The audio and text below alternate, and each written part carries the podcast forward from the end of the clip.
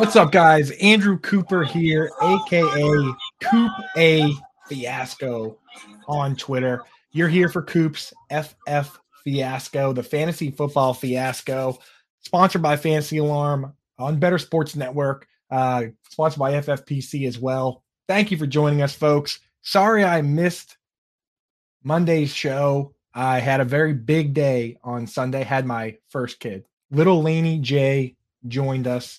Uh, but we got a big day today. honestly, almost as big. Maybe not as big as your first kid, but still pretty big. We're going to hit on the entire tight end landscape today.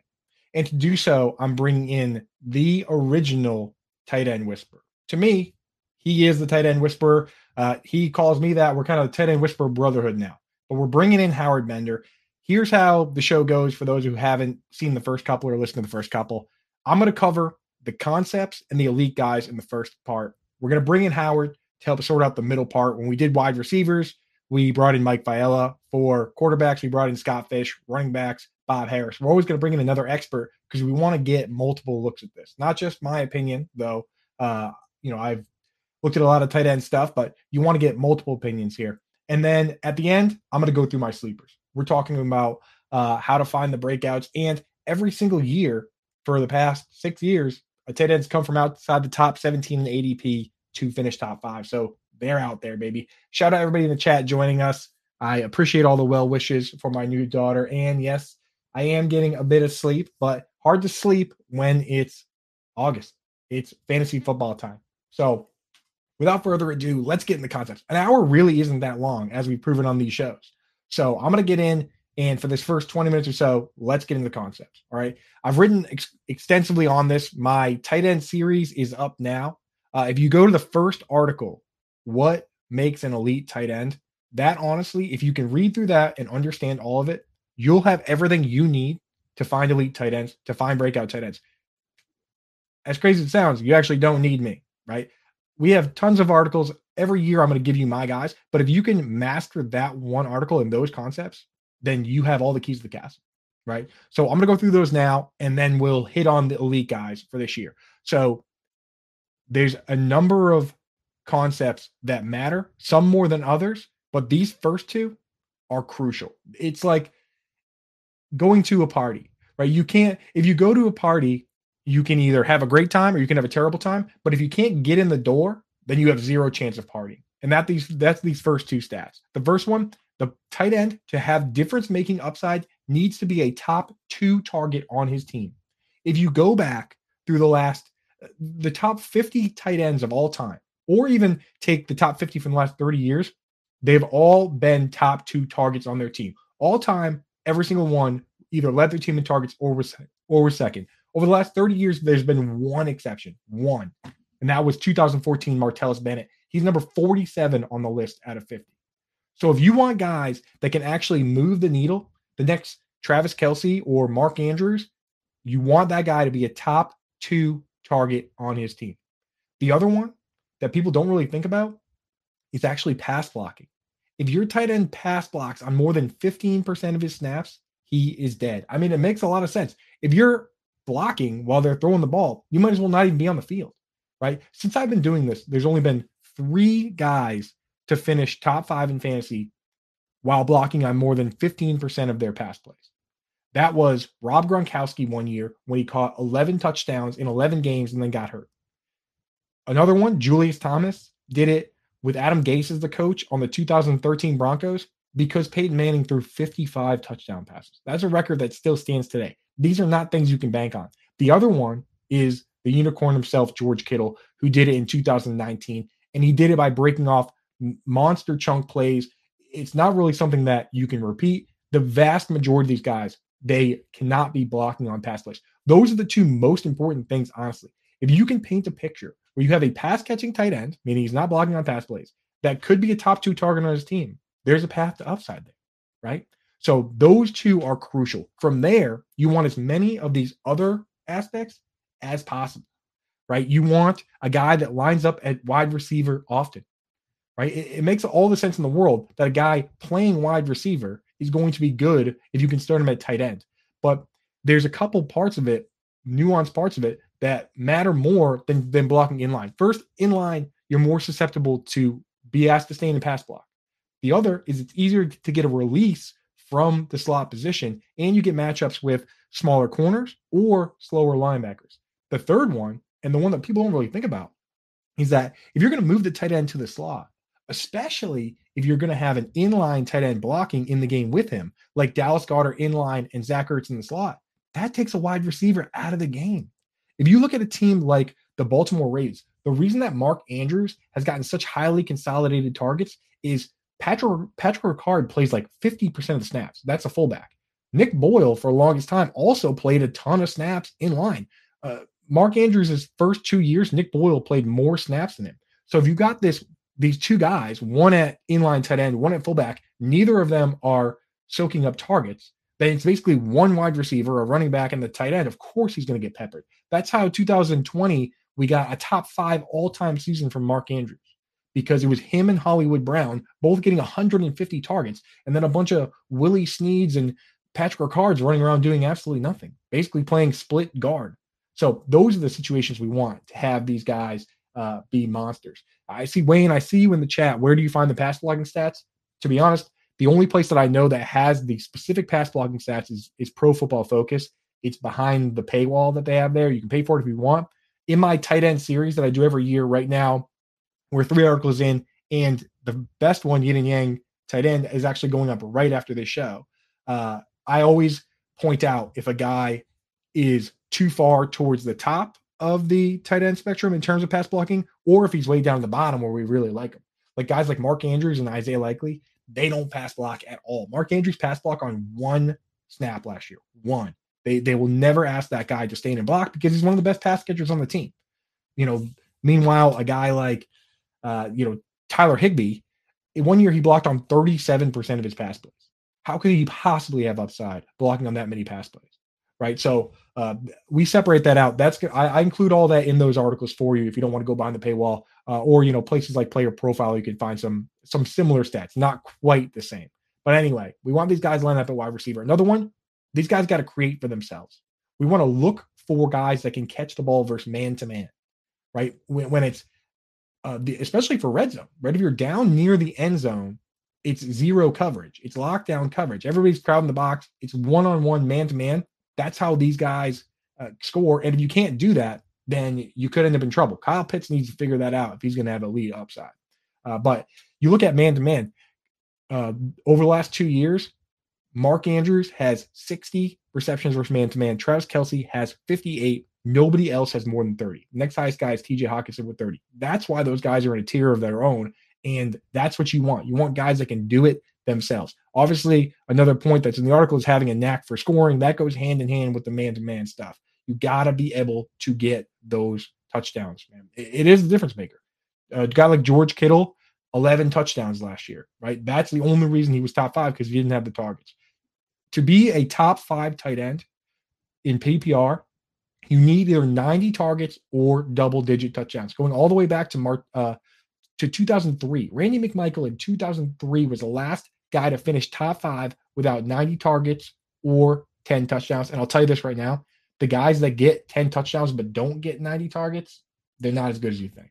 Guys like Robert Tonyan, where in uh, you know a couple years ago he had 11 touchdowns, but he was so touchdown dependent that when it came to championship week, he only caught one pass and it wasn't a touchdown, and he pulled your pants down in front of all your friends. So you really don't want those touchdown dependent guys. We want the targets. That's what we're going for, right? So uh, that and that's why we need a top two target on the team. The next one that is a bonus. It, it's not it's not necessary, but it's a bonus. Is running high A dot routes. And the best example is 2017. Two players here, right? Take Jack Doyle and Rob Gronkowski. Jack Doyle had 80 receptions that year, and he had 337 yards after the catch. Rob Gronkowski only had 69 receptions and he had 344 yards after the catch. So these guys, the same YAC, and one guy got 11 more receptions than the other. But Jack Doyle finished with like 600 yards and Rob Gronkowski finished with like 1100. Why? Because Jack Doyle's average depth of target was 4.9 yards and Gronk's was 12.1. That's where ADOT is killer. It makes all the difference. Getting downfield, running real routes. That's a huge difference maker from the guys that are just okay to the guys that are elite. And speed is a big part of that. That's the next point. Speed adds to YAC, it adds to ADOT, and it's why a guy like George Kittle can do it even with without running as many routes as other guys, even while blocking on a ton of pass plays. Right? George Kittle, if you take all the tight ends that and look at the 40 plus yard plays, George Kittle has 13 over the last five, six years. Travis Kelce has 12. No other tight end in the league has more than five. These are the only dudes making big chunk plays, and Kittle does it because he runs a 4 5 2. This guy is deceptively fast. And if you put a linebacker or a safety on him, he can make you pay. He's the only guy in the league that has multiple 80 yard plays, right? He has multiple 70 yard plays. There's only the only other guy that even has the only two guys that even have one 80 yard play are TJ Hockenson and Mike Gesicki. And Kittle's uh, ripped off a bunch of them. That's what makes him. That's what makes him scary. On the flip side, a guy like Zach Ertz, we think about him as being like consistently awesome every single year, but that's not really the case, right? He or in terms of huge upside, like he only has one 1,000 yard season in his career, and he needed 150 targets to do it. So even though he was a target monster, he was great in PPR because he runs like a 4.74. He has to get peppered with targets to have a huge upside. That was always the problem with him. And there's a lot of guys that follow into that boat. And the last one for uh, these points are be part of a high volume offense. And that one's easy, it's obvious, but it matters, man. You look at a guy like Austin Hooper, 2019 Falcons, not that great of a player, but that team threw 50 more times than any other team. And Austin Hooper was the tight end six, even though he missed games.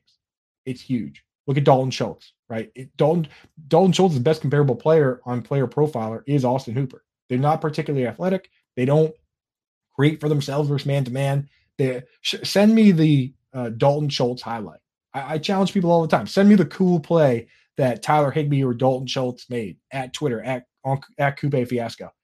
No one has ever sent me a highlight because these guys aren't making cool plays. But when the Cowboys are a top five team in pass attempts every single year, of course he's going to be up there. Of course he can have a top three season under those conditions.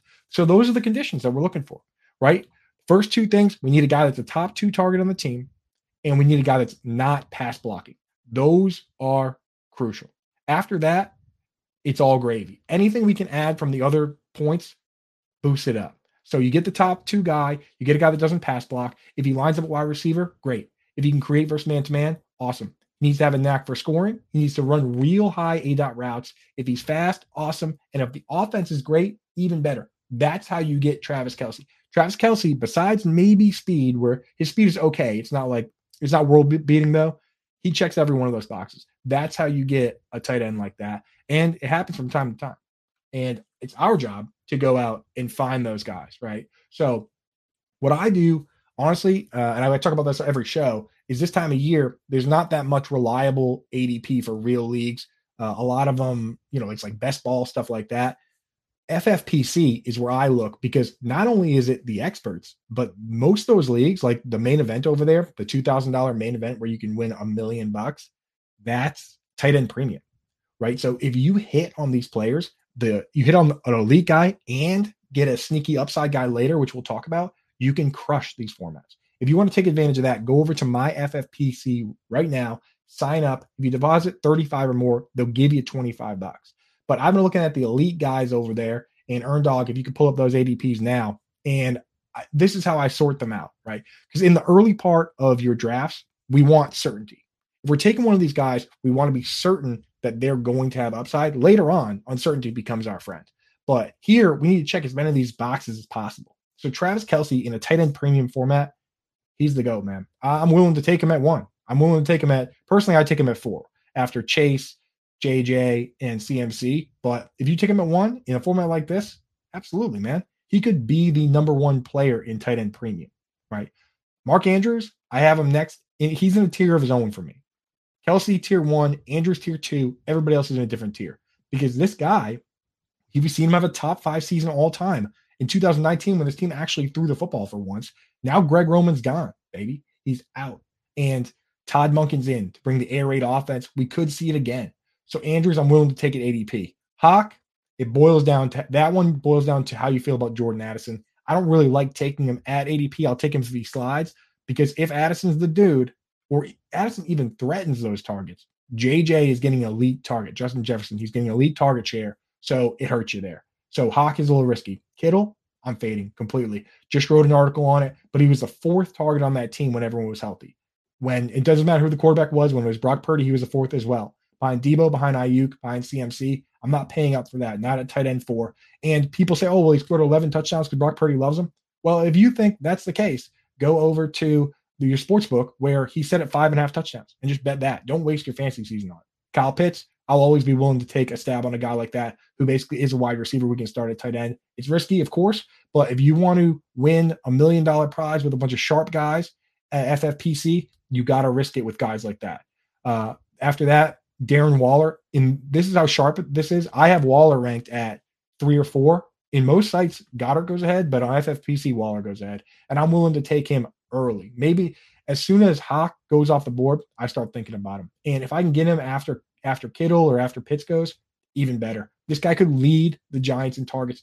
Everything says that he could be a stud. All the word coming out of there is that they love him, right? Uh, Wan'Dale Robinson come off the knee. Isaiah Hodgins only had two good games. They're both against the Vikings and Pat Peterson.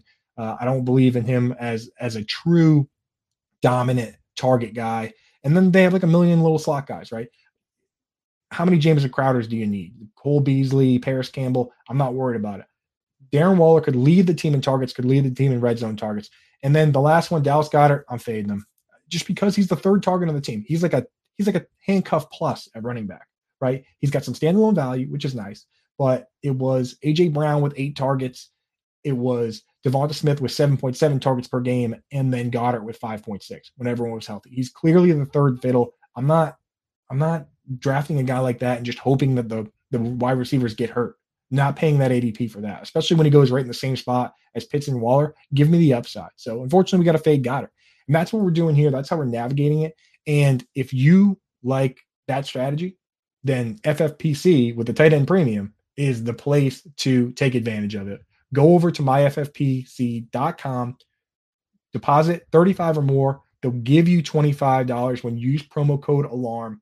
And that is a spot where you can really take advantage of the position. And, you know, they have leagues from as little as five bucks all the way up to $5,000 buy.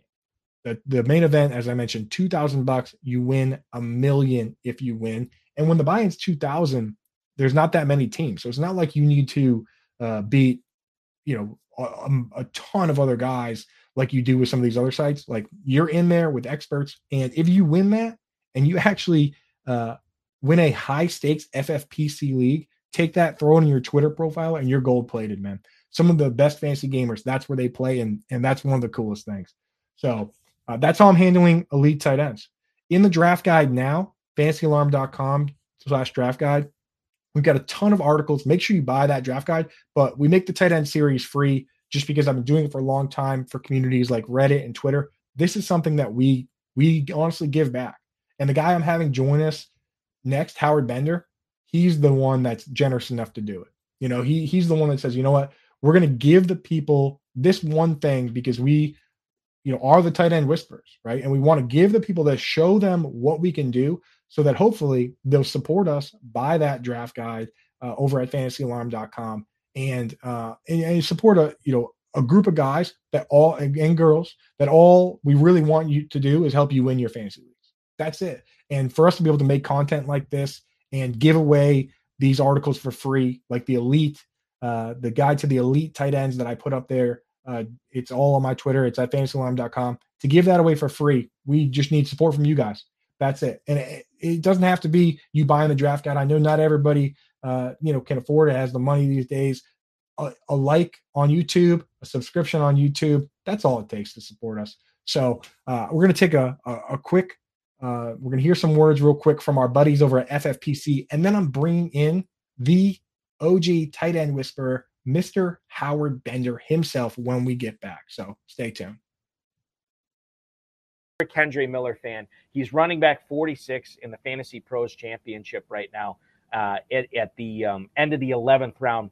I want you to talk a little bit about him from both standpoints. Number one, from redraft, um, he's in the backfield, same backfield as Alvin Kamara, who we talked about in the first hour, and then obviously Jamaal Williams. But as far as dynasty goes, too, what you what should you be doing now if you're a, a dunce like me and missed on Miller, what kind of offers should you be making for Kendre Miller in your dynasty leagues right now? Well, the problem now is the news worked against you, right? In the sense that you know that there's a suspension looming. Uh, we don't know what that suspension is. So, do you try to go after him prior to the suspension, or do you wait to see how long it is? Mm-hmm. Uh, right? Because the higher the suspension is, the more expensive Kendre is going to be. It gives him an opportunity. We saw Kamara. You know, you don't have to go farther than than New Orleans. We saw Kamara take advantage. I remember they brought in Adrian Peterson. They had um, uh, what's his name, Mark Mark Ingram. Yep. Right, and then they brought in Kamara, and everyone's like, "There's no way Kamara's gonna be relevant year one," and he smashed because talent comes through. These teams want to win now. They're going to put the best players out there. Kendre Miller comes off of a 1,400 yard season. Like one thing for me, bulky in fantasy, is if you showed me you did it, I'm going to believe you. Mm-hmm. This whole upside thing where you've never done it, I'm over all of that. Like tight end position, I talk about often. That's why I don't invest in rookie tight ends. I'll pay I'll pay the price for a Kelce. I'll pay for a Kittle when I know they're going to smash for me, right? Running back, you're looking for talent, you're looking for proven. This guy's proved it, and I let progression. You look at his career in, in college; he's progressed every year in the receiving game, in the rushing game. I just there's there's something about when you watch him play, and sometimes it's not. You know, I don't have a great stat for you or anything, but there's guys, there's certain guys when I see him play, something kind of you know and he's one of the guys when I started watching his tape and just seeing what he can do. I think he can be an all around workhorse. He had 224 touches uh, in his last season in college. So, look, we talk about New Orleans. We don't know what this offense is going to look like. They have a new quarterback, they have everything, a whole new situation there.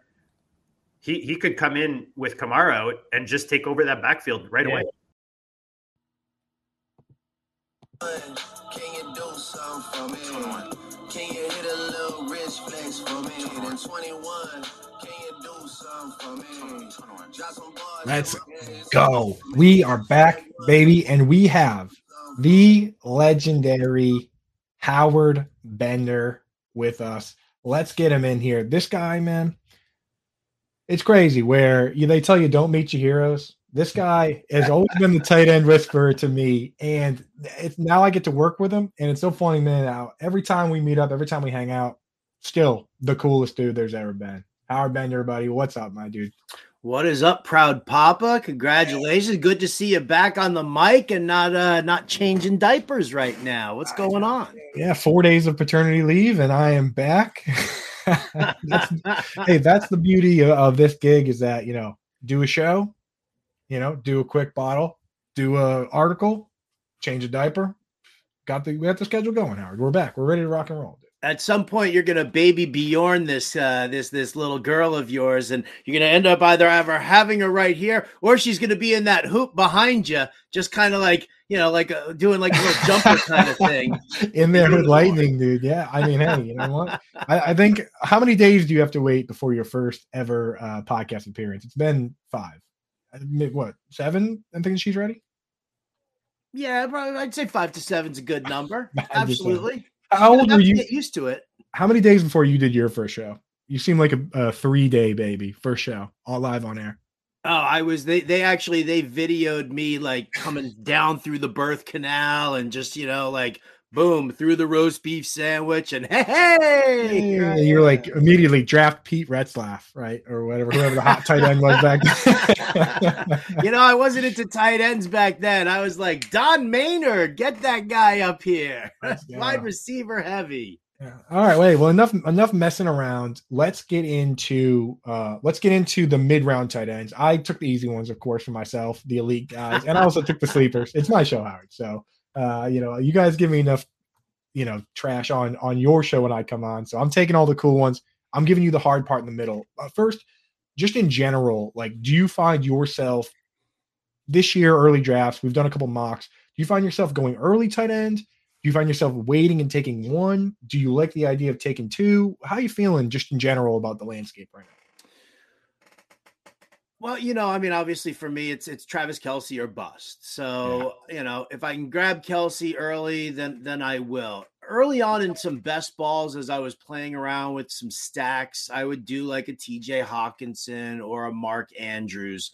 Uh, you know, I, and I would do them provided that you know I was grabbing myself Lamar Jackson or grabbing myself the uh, you know the little stack, the Jordan Addison, T.J. Hockenson, or you know Justin Jefferson, T.J. Hockenson stack. But I would say for the most part is that if I don't get Travis Kelce at the top, I am more than happy to wait until further down the list, and I'm talking about you know probably even outside the top 100 according to to ADP right now and I feel and I feel good about that maybe that's your uh, your dynamic tier rankings that are you know have like crept into the uh, into the gray matter here but you know I do find that it becomes a, a little bit more you know less daunting of a task and I'm more ha- I'm definitely happier with my running back and wide receiver rooms by just waiting on the tight end position yeah no I feel the same way man it's like because if you look at tight end 7 to 15 last year, the difference was what, 13 points? The year before last, from 8 to 11, it was under a point, the difference between those guys. So they're kind of lying all over the ground. Uh, so before we get to that, that group outside the top 100, I want to look at the last guys here. So I went through the top seven through Goedert, Uh, Earn Dog, if you can pull that up, there's four guys that do go before that pick 100 range you're talking about. Uh, you basically have uh, Evan Engram going tight end eight, Mm-hmm. Uh, you have Pat Freiermuth, tight end nine, David Njoku, tight end 10, Dalton Schultz, tight end 11. I consider this kind of a tier break. It's leading into that, uh, you know, like you said, you don't like taking anybody really within the top 100. If you had to take somebody from this crew, who are you feeling best about? I mean, this crew right here. I mean, Dalton Schultz has been the guy who I've, you know, sort of waited on. We like the situation that he's in in Houston. They don't have a clear cut number one wide receiver. Uh, and you know, and, and we know that DeMeco Ryans and uh, and and Bobby Slowik are, are going to emulate that San Francisco offense. So you know, imagine George Kittle if Deebo Samuel and Brandon Aiyuk weren't there. Now, I'm not saying that Dalton Schultz is George Kittle, but he's a strong pass catcher. He's a clean route runner. And with no clear cut number one wide receiver, I mean, where are you going to go? Uh, you know, I like Evan Engram, but you brought in Calvin Ridley. What's going to happen there? Zay Jones still getting a lot of play alongside him and Christian Kirk. So, you know, are Engram's target's going to be the same. Uh, Pat Freiermuth, uh, you know, big wide bodied tight end, sure, but you know, does he really does he get you the targets and the red zone work that that you know you really covet? And while I love David Njoku, you know, they just brought in Elijah Moore. We don't know what Donovan Peoples Jones's role is going to be, and you know, and you've got Amari Cooper there. So for me, the biggest opportunity comes here with Dalton Schultz. Yeah, so th- that group, like this, is kind of the uh, to me, if you want to go really conservative yin yang tight end, which is a pairing system that I do for those unfamiliar, then you take like Engram or Freiermuth, who are kind of boring, and pair them with Njoku or Schultz, who could be top two targets on the team. But uh, this whole range in recent years, it, it, feels like it's the same thing. And Howard, you were the one. Uh, we could take that that graphic now, Iron Dog. You were the one that kind of put it in my mind, and I can't stop thinking about it. Where you basically said that every year the back end tight end ones in ADP are essentially just people reaching for last year's results, right? So yeah. when you when you look at that crew, is there anybody where you look at it and you're just like, I can't take him at ADP because that's all it is. It's people looking at last year and saying, I, I want last year, but it's not last year, it's 2023.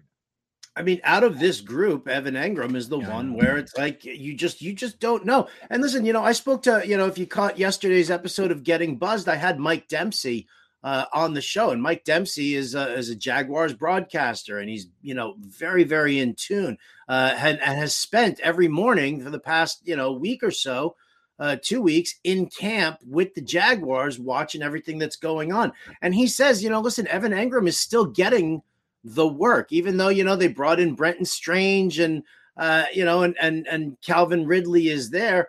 He says Evan Engram is still getting the work, but you know, you, you have to wonder at that ADP, who are the other wide receivers and running backs around that area who are going? Do you need your quarterback? Did you not get one of the top tier quarterbacks? And do you want to get somebody, uh, you know, you need a little bit lower? Looking at, at Evan Engram's numbers from last year, they looked phenomenal. We were, we were like, you know, we were, you know, riding that bandwagon together and having a, a great time doing it.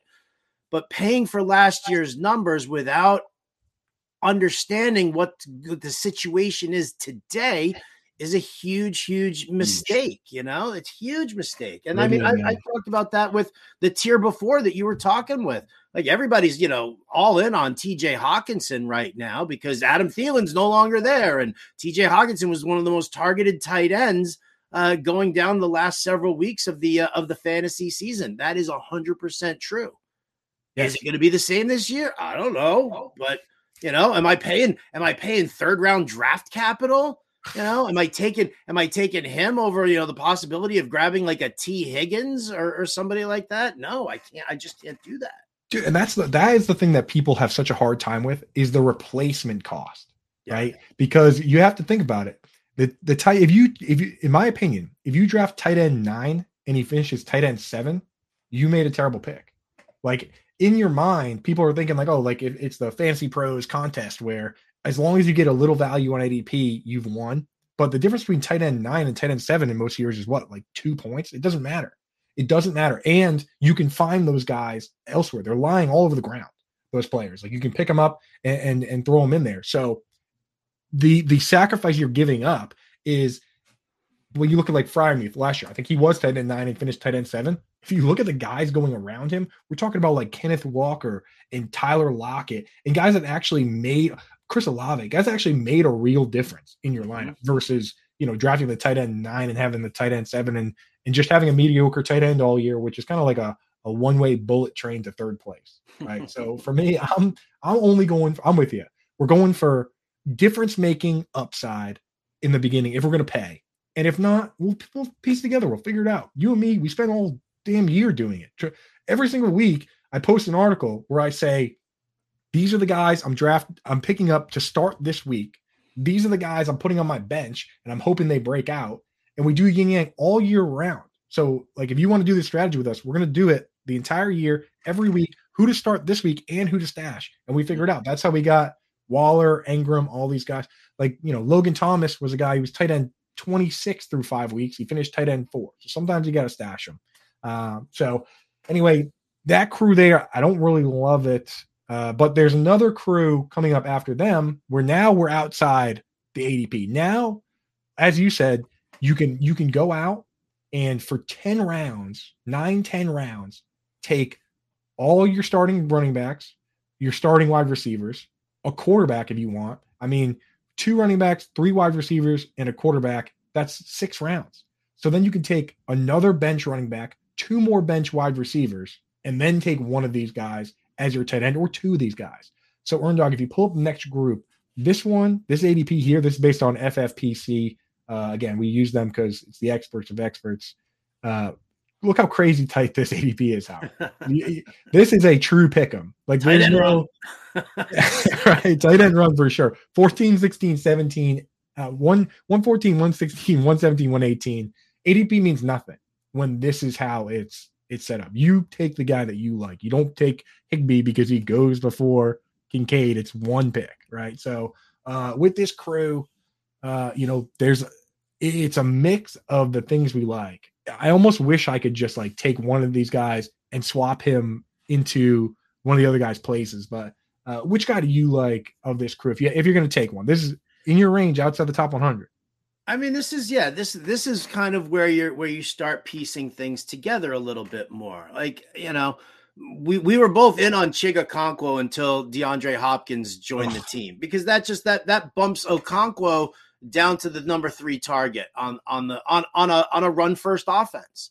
So yes, maybe Tim Kelly kind of opens up the offense a little bit more. He spent all those years doing spread offense work uh, with Bill O'Brien, but uh, you know, you've got Burks and you've got Hopkins that you're going to have to feed first, and those are the guys who are going to get the the the look. Um, I, I think you know this this tree you know the, the other three I think are uh, are are perfectly valid non-sexy names that you can go after. Now, the sexy name, I guess, would be Dalton Kincaid, and we've had this conversation uh, you know, regarding the fact that they didn't boost up their their wide receiver core at all. I mean, you're still sitting with stupid Gabe Davis out there. Uh, Khalil Shakir is uh, is is their slot guy. So you know, you've got Stefon Diggs. You're going to have to find like Dalton Kincaid has the ability. I don't know if he's going to do it. He has the upside to be the number two target on that offense. Da- Dawson Knox block away, baby. Tether that sucker to the line. So you know, I'm fine with uh, you know, with grabbing Dalton Kincaid as like an upside play and pair him with one of those safe guys, those safe, boring guys that you talked about before, like Engram or or, or Freiermuth, you know, and we can do that. Um, you know, Higbee's an interesting one. I don't love Tyler Higbee by any stretch of the imagination. But you're telling me that Ben Skowronek or or Van Jefferson, like one of those two guys, is going to be Matthew Stafford's second favorite target behind Cooper Kupp. So it's not happening. Ben Skowronek is not happening, people. I'll tell you right now. Oh. How many times have we seen it? well, there happening. goes there goes that 30th round pick. Oh, he, nuts. He had a chance to be Cooper Kupp last year, and he was not Cooper Kupp. I'll tell you. I that. think the interesting one out of this group here, and uh, and maybe uh, you know, a shout out to Britt Flynn because I know she loves this guy, but that's Greg Dulcich. The injury to Tim Patrick speaks volumes. And and if you understand the offensive scheme, you understand exactly what you know what it's saying. Yes, Marvin Mims. Oh, fantastic. He'll be the third receiver on the field now in three wide receiver sets. But Sean Payton and Joe Lombardi, they have no problem going into some 12 personnel and some two tight end sets, have a blocking tight end to help out I mean, you've got you've got Troutman, you've got Okwuegbunam, you've got Dulcich. So who's the pass catcher in that in that scheme? Look at what look at what Joe Lombardi did for Jimmy Graham in New Orleans, right? Look at what he did to Gerald Everett the last two seasons in Los Angeles. He likes that tight end. He likes having that tight end run that drag route that he's just mirroring what the quarterback is doing so that when Russell Wilson is rolling out, he's constantly got Dulcich in his field of vision. So, you know, if you're taking Tim Patrick off the table, Mims has lots to learn still. And I don't know, you know, how great of a of a route runner he's going to be in comparison to learning this new playbook. We know what Dulcich is capable of doing. And therefore, I feel like he's got – you know this you know probably the most upside out of uh, out of this group well no second most upside out of this group dalton kincaid's got the most but less risk but less risk than less Kincaid. risk but yeah, yeah, yeah, i don't think that there's a lot of risk with dulcich here even with all these other tight ends in the room that's and think about that that pairing at tight end 14 and 15 you could just wait until every single person in your league virtually drafts a tight end and then just go bing boom start greg dulcich week one at least you know, he might be the third target on the team but at least you know he's likely going to be, right? And I love that Sean Payton used the word joker. People immediately were like, oh, that means he's going to get carries because Sean Payton has said joker about Alvin Kamara. But joker to Payton just means it's a guy you can play out of position. And that goes exactly to to get you know matchups. That goes exactly to what you're saying in that Jimmy Graham was used exactly that way, and that's how they could use Greg Dulcich. And now that Tim Patrick's gone, they need that big body for to be line up out there and block and and play that role. Whatever role Tim Patrick was going to have, it now is pretty much going to this guy because you know they don't really have another guy to come in and be a big body player. Marquise Callaway is not going to do that. So I love that man. Uh, that that pairing that might be the pairing right there. If you want to pay up for maybe an Engram or Freiermuth and then take one of these guys, maybe. But dude, Kincaid, Dulcich, easy one. And the narrative on Kincaid for me is simple. The Bills are win now. They have to uh, they had to address weapons and they traded up for this guy. And Brandon Beane already put, said he's going to play slot. So there you go. Uh, so I am with you, Howard. I love. I've been doing a lot of, and I just finished a draft actually where I got uh, Schultz and Dulcich as my two tight ends, and easy. I feel incredible about it. It's easy, dude. It, it's crazy. And the Higbee, that's the one where I was like, if I could take a Okonkwo and swap him with Higbee, where a Okonkwo could be a top two target instead, Oh, that would have been mm. beautiful. Oh yeah, that would be amazing. Game would be easy. Game would be easy if we could do that. So, right? All right, Howard. Well, thank you very much, man, for coming in and joining me. Uh, you know, special week for me. My, my daughter being born, tight end show, yin and yang tight end will be out right after the show. It's it's already with the editors. We're gonna hit that publish button right after this show. Uh, Howard, you tell everybody what we got going on at Fantasy Alarm so that they can get in and get the draft guide because these, like we said, these articles we we give you the free articles so you can see the effort level that we put into this, but it is literally just a very tippity tip of the iceberg of what's behind the paywall in the draft guide and with the all pro membership that we offer. Yeah, I mean, really just scratches the surface. What you're going to see right now over the next couple of uh, next couple of weeks here, uh, aside from training camp updates and and you know breaking news stories as they come out, the player debate series is absolutely fantastic. We're taking some of the most polarizing players in the uh, in fantasy football right now uh, and pitting two uh, analysts against each other. One's the pro, one's the con uh, and that helps out. We're also adding more fully in depth player profiles. We've got hundreds of player profiles out on the uh, you know on the site and in the uh, in the draft guide. But some of the more detailed ones, like you'll see one from Kev Tompkins about Alexander Mattison. Uh, that's you know hitting the uh, the the the world right now. I think that these are you know these are great and these are fantastic and they're going to help you with as the news is coming through. But the meat and potatoes, like that's that's the appetizer. The meat and potatoes of what you're looking for is inside that draft guide. The tight end, you know, the the, the tight end series, the rankings that you're going to get, the the dynamic tier rankings you're going to get, uh, all the strategy articles, sleepers, bust, everything like that. I mean, that's all in there, and it's all being updated on the regular. That's the important thing to remember. Even the cheat sheet right? Like the cheat sheet is out there and that's going to help blueprint your draft completely. You're going to see risers and fallers throughout on that cheat sheet as news and camp breaks. So you definitely don't want to miss out on that. Uh, I mean, really, it's just it's uh it's it's the easiest path towards a fantasy championship. Yep. Yeah. I mean, that's the way it goes. We update it every day. So the day the morning of your draft, wait as long as you can and then download the cheat sheet that day and print it out. And then you, you'll know that it's up to date. It's all ready to go. So howard thank you so much for joining us dude. You're the man. Uh, we're going to hear from our guys at ffpc real quick and then i'll be back to hit on the sleeper tight ends the yin and yang tight end strategy that has helped us find guys like mark andrews darren waller logan thomas you name it. So stay tuned. We're going to hear from those guys and we'll be right back Breece Hall right now, uh, and I've talked to plenty of high stakes players. I'm sure you have too, Kev. Had Hall not torn his ACL last year, he might have been the 101 in drafts this year. That's how good he was looking last year. And obviously, with the addition of Aaron Rodgers. At the 305, running back 11 behind Derrick Henry and Rhamondre Stevenson, right ahead of Jahmyr Gibbs and Najee Harris. Your thoughts on him as a as a mid third round pick? How have you been attacking him? Have you been getting him at that spot so far this year? Yeah, if I start out with two wide receivers, Breece Hall is right at the top of the queue coming into the third. Um, if I knew he'd be healthy for week one, I'm, I'm still a little. Well, he'd be going higher than yeah. He'd be going higher right. than the mid third. Right. He he certain he may go one on one. Oh, well, RB one at least. Yeah. Um. But I don't think we know that even if he's healthy in spring and the summer. Mm-hmm. I still like like if I'm running a team, if I'm the coach, I'm bringing him back slow. Like I, am I, he's on a pitch count. Like I want him for the end of the season because I got Aaron Rodgers for the playoffs, right? Like if, even if he's fully healthy, I would work him in slow. But that is actually what you want. Like mm-hmm.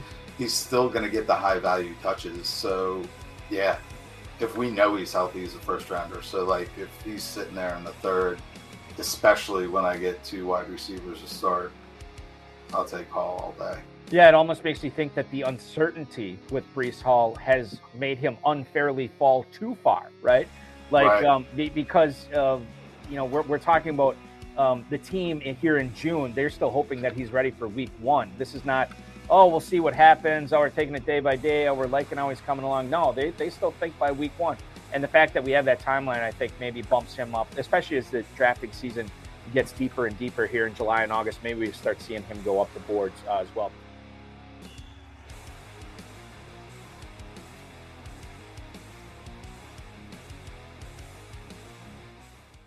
Exterior compared to your career. This isn't fair. I'm a venereal disease, like a menstrual bleed through the pencil and leak on the sheet of the tablet What's up, gang? Rocking the Ben Coates jersey today because it's a special tight end edition. We're covering the entire tight end landscape. For those just joining us, you got to go back after this and watch the first segment. We cover the whole elite tight ends and exactly what you need to look for for break breakout tight ends. That first segment is everything you need to know about this position, how to find elite guys, how to find breakouts. Then we brought in Howard Bender to sort out the most difficult part of the draft, the mid range.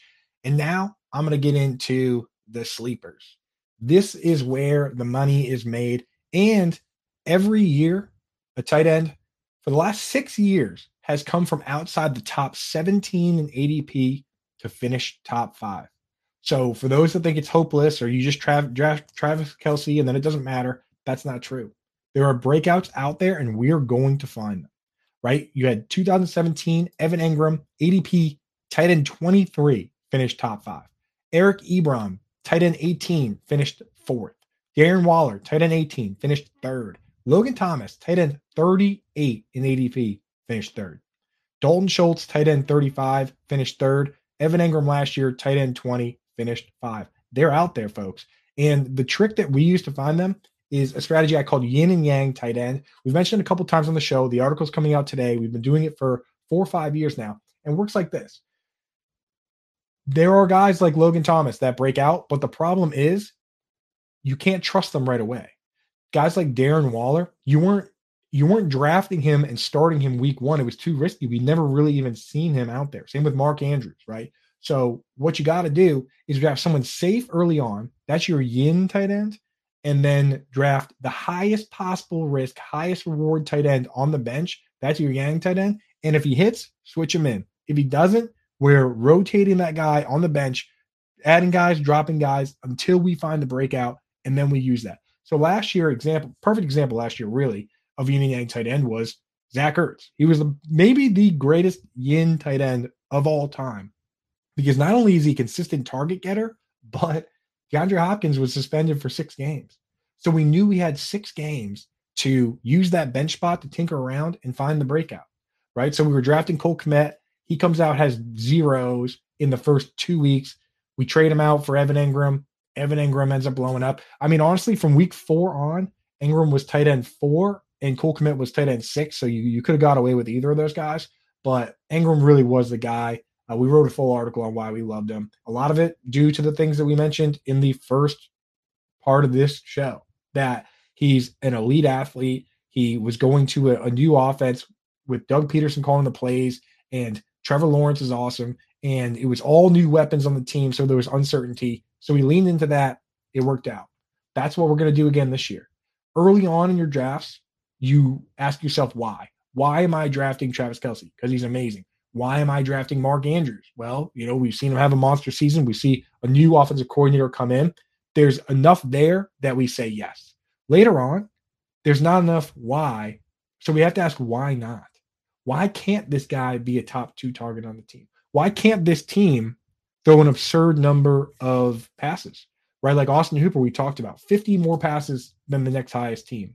Dalton Schultz, same thing, right? So that's what we're looking at. Logan Thomas, the reason we liked him, and if you go back and check my timeline, after week one, I had Logan Thomas as my number one waiver ad in 2020, even though he hadn't broken out yet. It's because he was playing literally 100% of the snaps. He was playing the vast majority of the snaps in the slot, all the things we look for. That's why we were adding him week one, and we were ahead of everybody that added him week five or six, or whenever they decided to come around and join the party. So that's the game here. That's what we're doing, right? And on sites like FFPC, where it's tight end premium, you that's where if you hit on a late round tight end, you can absolutely crush these leagues because the breakouts in that, if you're getting them like tight end 20, tight end 30 off the board and they finish top five, that's not just a top five tight end. It's actually a high end wide receiver because the receptions are worth 1.5. So if you want to take advantage of this, go over to my FFPC, use promo code ALARM. If you deposit 35 bucks or more, they'll just they'll give you 25 bucks and uh, you can get off and running. Right. So I look at the ADP over there And here are some examples. I'll give you three examples of guys where we can say why not and potentially have a breakout for this year. One, Sam LaPorta, tight end 18, goes to pick 132. All the reasons we like Dalton Kincaid, we like Sam LaPorta, right? Like this guy is basically a slot wide receiver. That's what he plays. That's why they drafted him. He had 23 broken tackles his last year in college. I, have been calling him Sam Teleporter because this guy is shifty, man. He go and watch just the bowl game. I think he broke six tackles on one play in that game. This guy is electric. And Jameson Williams is suspended for the first six weeks. So this guy's a perfect scratch ticket uh, compared to a lottery ticket where you draft him. If he hits within the first couple weeks, great, you got the guy. If he doesn't hit within the first couple weeks, he's not going to get any better when Jameson Williams comes back. So you drop him for the next hot pickup. He's picked 132. Who cares? Most of the guys in that range are going to be bust, and a lot of them you're going to drop the waivers anyway. So might as well take a shot on upside. The next one I like, Mike Gesicki, tight end 21 ADP 152. And it goes back to the top two target on the team. We all believe that Juju will be the top target. Maybe he is, maybe he won't be. Who's second? DeVante Parker? Kendrick Bourne? Tyquan Thornton? I mean, like, Tyquan Thornton would be fun because he's fast, but Mike Gesicki is the guy that's going to line up in the slot for this team. And defenders like Sauce Gardner, last year, Gardner only went in the slot nine times last year. So he's not going to be in there covering Gesicki. This is a guy that uh, is crazy athletic. He uh, wants to play wide receiver. He wasn't happy with what the situation last year. he was caught talking to Dawson Knox on a hot mic about not being used. And he goes to a team, he could have picked any team he want, goes to a team that has a history of using tight ends in tremendous ways. The last time Bill O'Brien was calling plays for this team, 2011, they had the tight end one in Gronk and the tight end three in Aaron Hernandez. And that was all while Wes Welker got 170 targets. So Juju can get his targets as long as Gesicki is second. He can be that big dog, man. And over the years, Belichick, on eight or nine different occasions, somebody asked him, What do you think about the tight end for the Dolphins? And he said, Well, he's more of a big wide receiver. Well, now that big wide receiver is on this team, tight end 21. He's free right? The last one, this is where we just lean completely into upside and uncertainty is the Panthers, the Carolina Panthers, and Hayden Hurst, tight end 25, ADP 192. Back in 2020, the Panthers had a brand new coach and a brand new quarterback and a bunch of new weapons. And we thought DJ Moore would be the top target. So he was going off the board like wide receiver nine. And uh, Curtis Samuel was going off at like 64, and Robbie Anderson now he's Robbie Chosen or Chosen Anderson or something. And he was going off 65. Both those guys outperformed DJ Moore in fantasy. And once again, it's a new coach, brand new quarterback in Bryce Young, entirely new weapons. I, have honestly never seen a team just go out and get entirely new starting weapons across the board. All three wide receivers, Thielen, DJ Chark, Jonathan Mingo, brand new to the team. Hayden Hurst, brand new to the team. Miles Sanders, brand new to the team. We have no idea how that's going to shake out if we have that much uncertainty and a situation where the targets could be equally consolidated and dispersed, why not grab the guy you can start at tight end and get that positional scarcity, that positional uh, boost? So Hayden Hurst, why not? Right? Pick 192. That's crazy deep. That's around like 18, 19. You might not even have to draft him. Throw him on the watch list. So if you want to take advantage of these, like I said, FFPC, crazy high stakes, you if you win your gold plated name goaded you put it in your twitter profile ffpc high stakes champion right? Uh, go over there use promo code alarm at myffpc.com and they'll deposit 25 bucks to your account if you deposit 35 or more yourself. So go over there take advantage of that. It is cool. It, like I, I play a ton of their leagues hopefully i can win one i'll put it in my profile too high stakes champion doesn't that sound good so go check that out uh, yeah, but those are the guys I like in that range. But those aren't the only guys. Go through and use your imagination. Make a big list. That's what I do every year. I sit down and I say, okay, who could be a top target on their team? Irv Smith Jr. Well, let's see. They have Chase, uh, Ja'Marr Chase, Tee Higgins, Tyler Boyd. That's not happening. Joe Mixon last year got more targets per game than Hayden Hurst.